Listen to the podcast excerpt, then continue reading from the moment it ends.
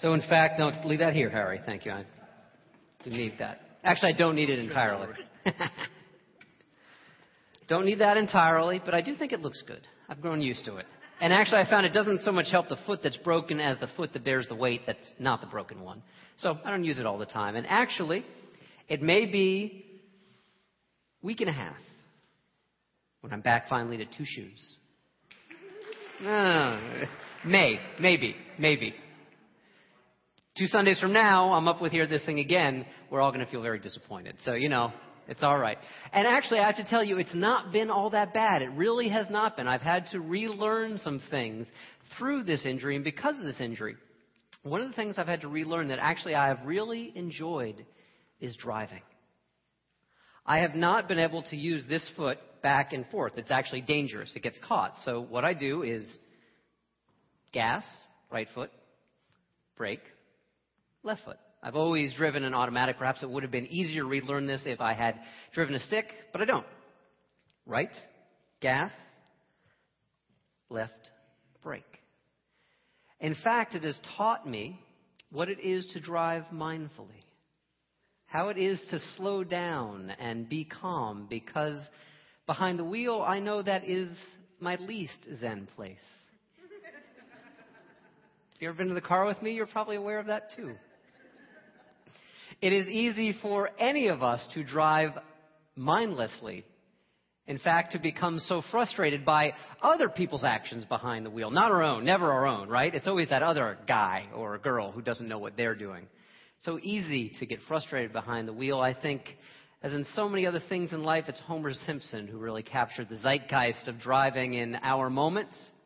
He said once when he was able to finagle disability and stay home and not drive, and he was laughing at the suckers who he said did this gas brake honk, gas brake honk, honk honk punch, gas gas gas. It's so easy to become frustrated behind the wheel. And so, literally and metaphorically, I've actually found that I have been able to not take my foot off the gas, but to ease on the gas and off of it.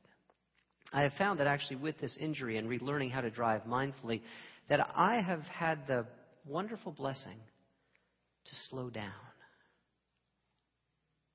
That's what this whole message series that I start today is about. It comes out of some observations I've made in this past year. One that I have seen in so many of your lives and in my own, but especially in your stories.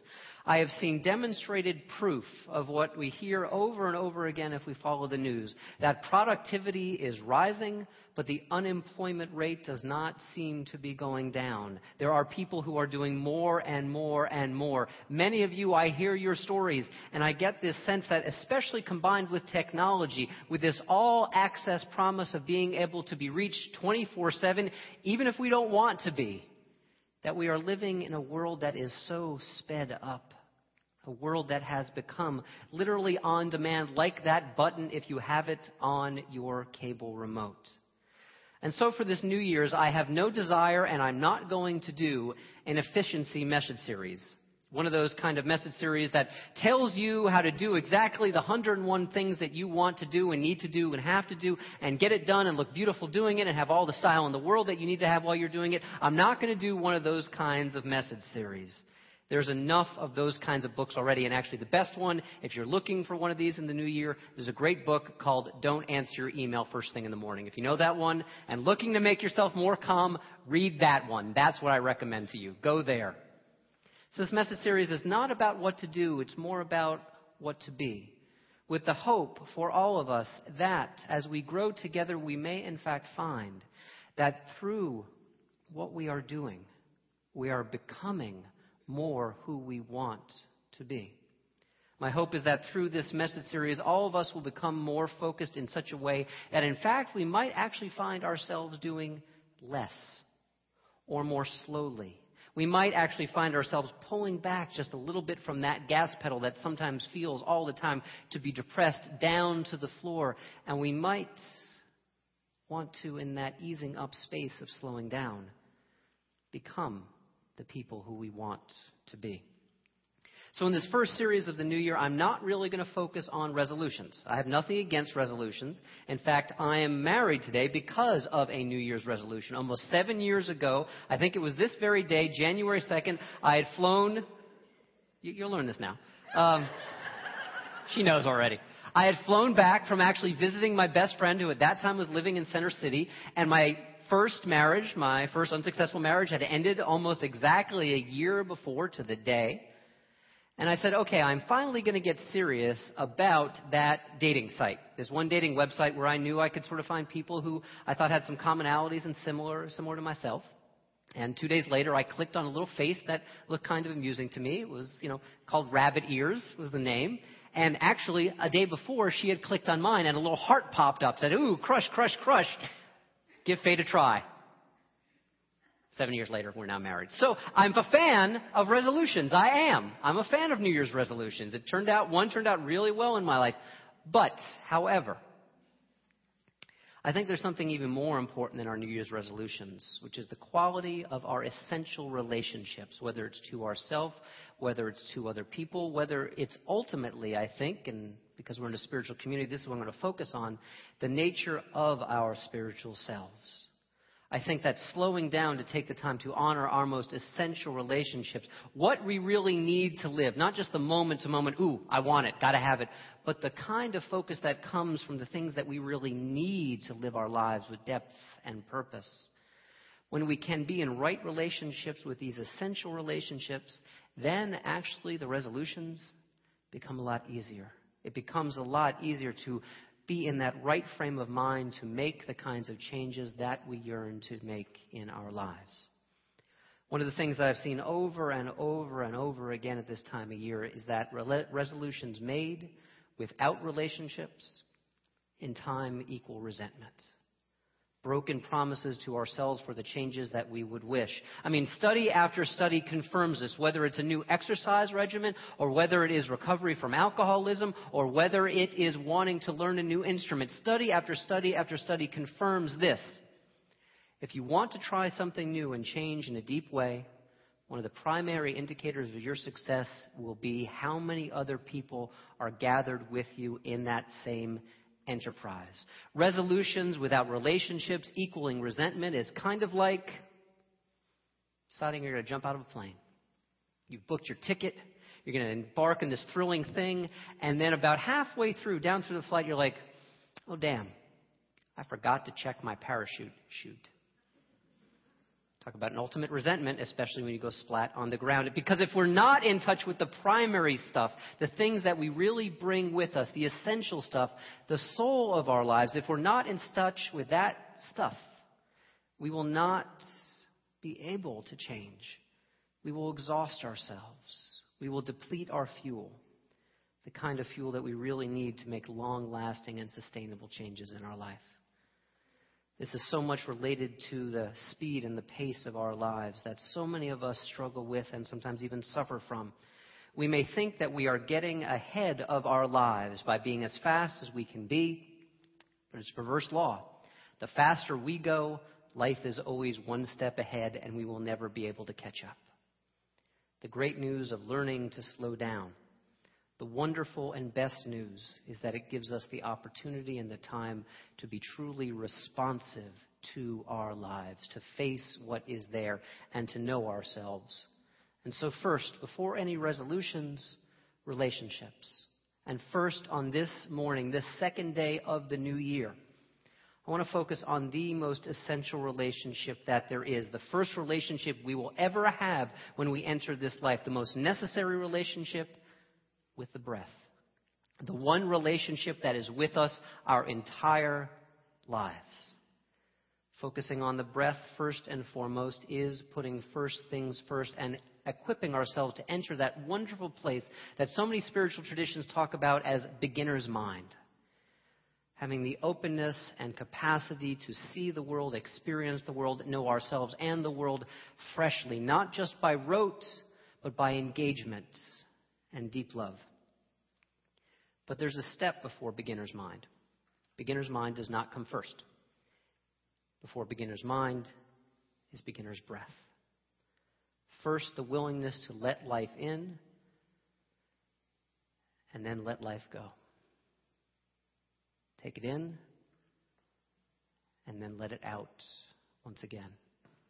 The Dalai Lama said absolutely correctly that a change of heart is always a change of mind. Think about that. Physiologically and spiritually, he is exactly right. A change of heart is a change of mind. When we slow down and give ourselves the opportunity to recognize the breath, we are stopping that thump, thump, thump, thump, thump, thump that goes inside of each of our chests when we're not giving ourselves enough breath that we need spiritually, physiologically. We're giving ourselves the chance when we really recognize and welcome and share the breath to slow down, to catch up to who we are, to catch up to our lives. And so before beginner's mind can arrive, we need beginner's heart and we need beginner's breath to recognize that what feels so obvious, this breath, well, duh, we're doing it right now, aren't we? In fact, is not obvious at all. There was a story that a number of you posted on your Facebook pages throughout December that was done on NPR about the quality and the depth of what our breathing can do with us and for us and in our lives. There was a woman they quoted, a researcher, a physician. She works at the NIH, the National Institutes of Health, and she studies breath work. Her name is Esther Sternberg. And she says that that rapid breathing, that's one part of our responsive nervous system, that nervous reaction. It is all about fight or flight, that stressful breathing, that breathing that barely seems to make it down to here before we expel it right back out. It is the part of the response that is activated by stress, by not feeling we will get enough. She said, in contrast, that deep, slow breathing, that stimulates the opposite response in our nervous system. The one that can calm us down. She says that stress reaction is like driving down the highway at 120 miles an hour with our foot depressing that pedal all the way down. That is the stress reaction when we do not notice it in and with our breath, and when we can learn to take the pedal back and slow down. That is engaging the brake. And that is what the breath can do for us. Think about it. The one constant throughout all of our lives, the beginning and the end, the start and the finish, the alpha and the omega, and everything in between, it is the breath. It is always here with us, and because perhaps then it is so easy to overlook. It is why we use the words every single week here at Wellsprings from Thich Nhat Hanh. One conscious step, one conscious breath. And I have to tell you, in the first few months after we launched worship here at Wellsprings, after about three or four months, uh, some people came up to me and said, Well, when are we going to move on? When are we going to have a different meditation? And after a while, I got a little bit snarky and I started answering that question because I was not going to change it at all. Once you have mastered, and once we have all mastered here together, truly mindful living and knowing exactly what heaven on earth is like, then we're all ready for a new meditation.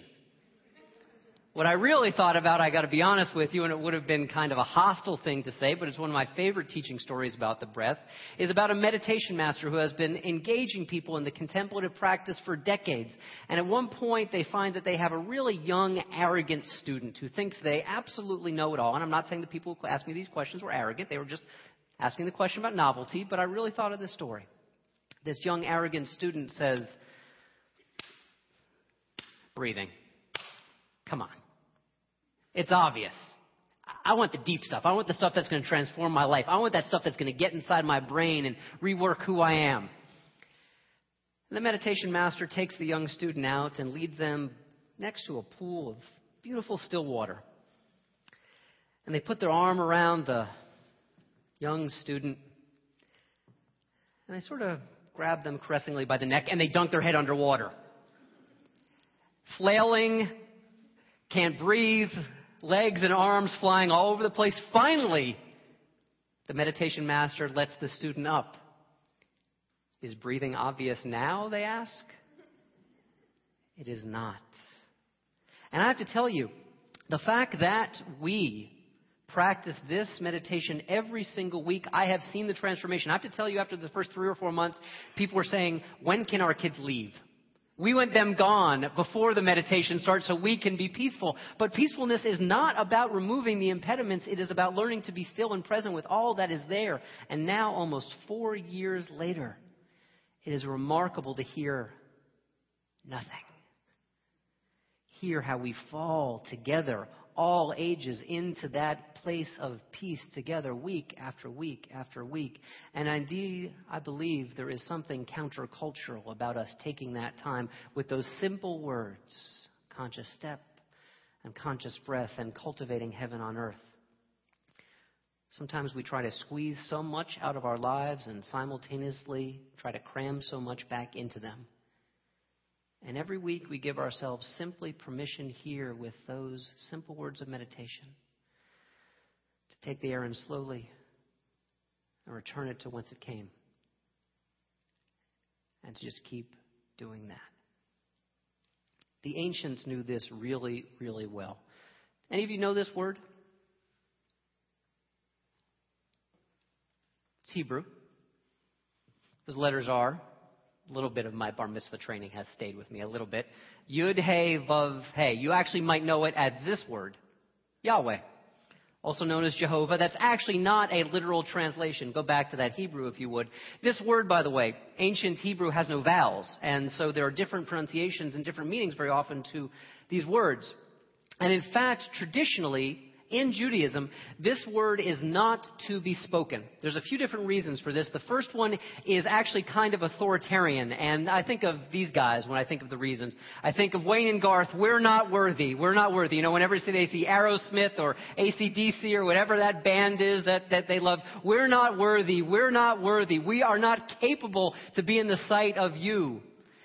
That's a kind of authoritarian tradition in Judaism that actually was one of the reasons I left. That this idea that we can't say the name of God because somehow we're not worthy. There are versions of this in so many traditions, whereas the Holy of Holies or the central temple, only the chosen or the elect can find their way into it. So I really don't like that idea so much of not being able to say this word because we're not worthy. The second reason comes a little closer. I think this is where the ancient Israelites were actually pretty psychologically acute and insightful. They knew that we as human beings love to make idols out of everything. So they said this word, you know what? Don't just make it into a name, just a regular old name. Because if you do, you'll turn it into a thing, and that's not really what we're talking about here. But really, that gets to the third and deepest reason for why this name was not to be pronounced because it's not a name at all in the first place. One of the ancient traditions of Yahweh or of this word is this.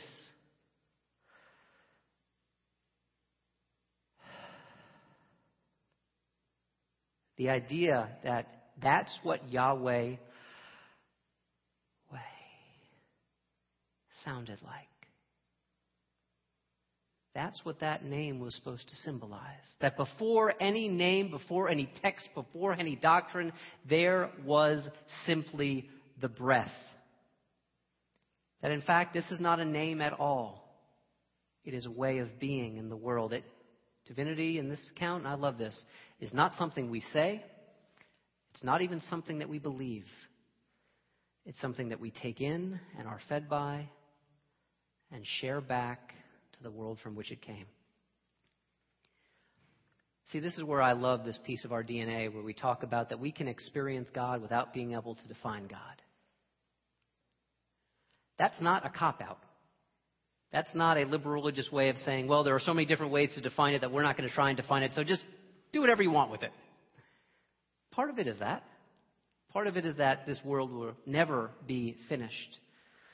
But part of saying we can experience God without being able to define it is in keeping with what the ancients taught that it isn't a word in the first place, it is a way of being present. The ancients knew this. There's a tradition in the Hindu religions, in the Hindu traditions, of what is called pranayama. It is sometimes translated as control of the life force or working with the breath. And so, what I'd like to have us do right here, right now, is to be led in some ways of pranayama, of working with the breath, of not saying that we believe, but practicing who we can be at our deepest. Robin.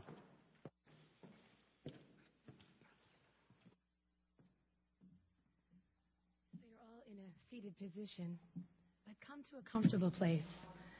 Maybe unfold your legs and bring your feet flat to the floor.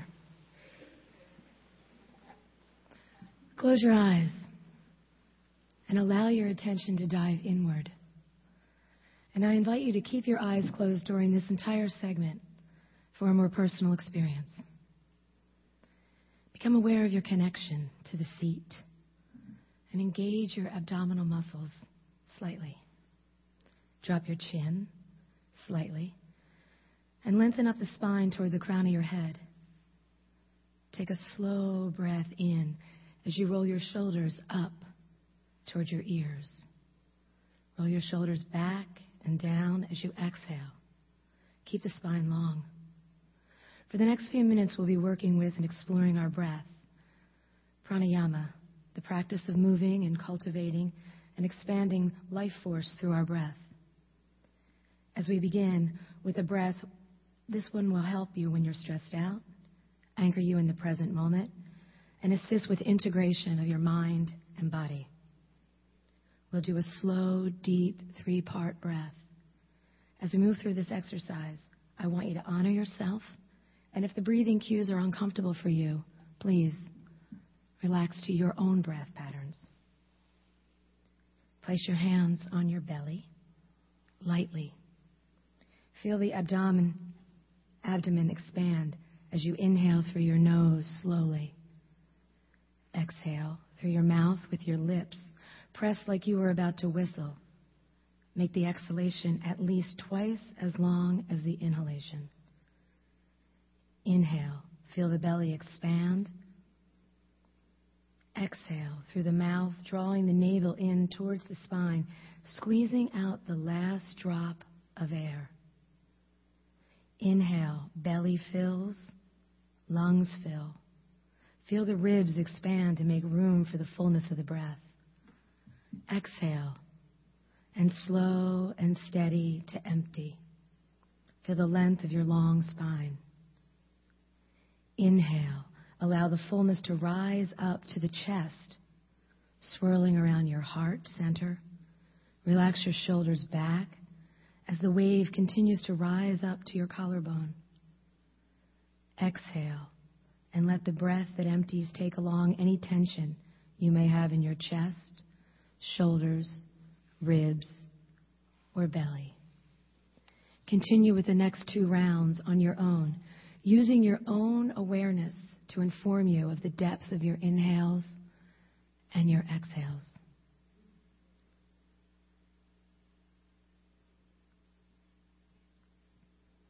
When you are finished with your two rounds, keep your eyes closed and just notice what is true for you in this moment?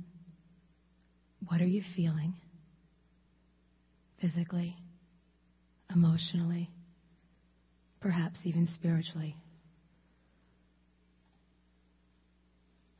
Allow your eyes to open very softly as you start to take your focus more externally.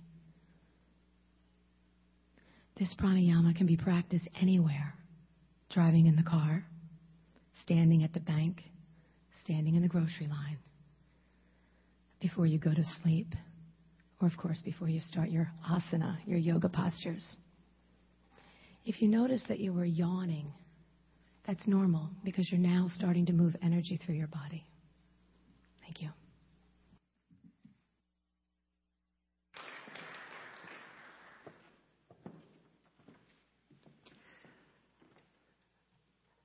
As last year turned into this one, one of the things that I have noticed is that I've been preaching more and more about how we can take ordinary things for granted and about how ordinary things are not at all obvious if we bring a deeper consciousness to them.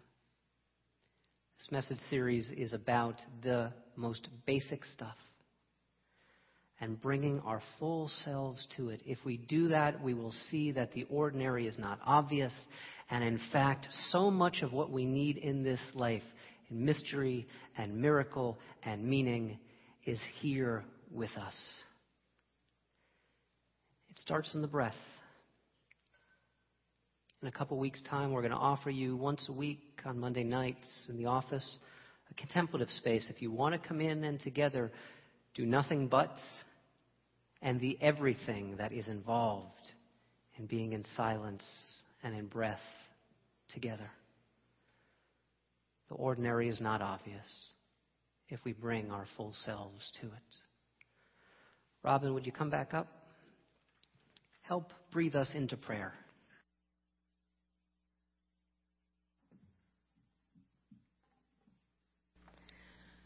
So we're going to continue with the same slow, deep breath that we just did.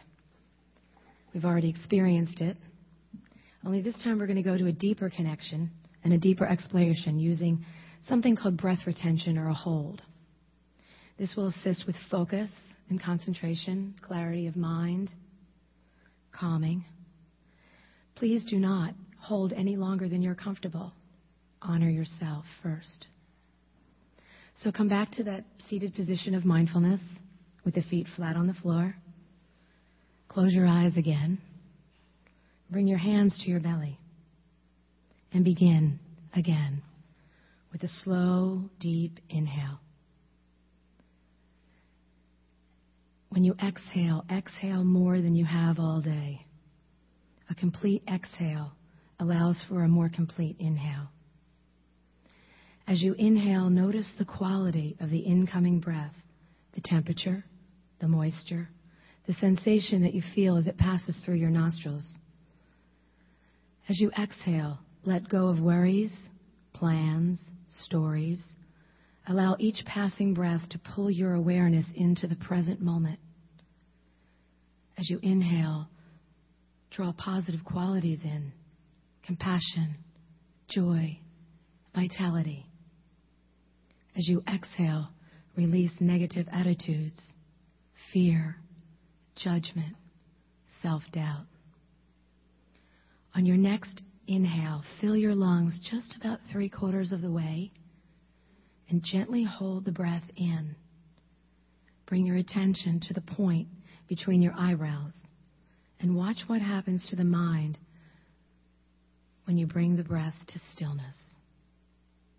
When the need arises and you are ready, slowly and softly allow a light sigh as you empty and exhale completely. Pull the navel into the spine and hold the emptiness, feeling the length of your spine reaching up to the crown of your head. And when the need arises and you are ready, just gently relax and allow your breath to move naturally, keeping your eyes closed. And notice what you may see or experience in your mind's eye. Be aware of any sensations that are present in your body. What is true for you in this present moment? Notice the feeling of prana, life force, in your body. Take a moment and embrace gratitude for the gift of life as it manifests in each and every breath.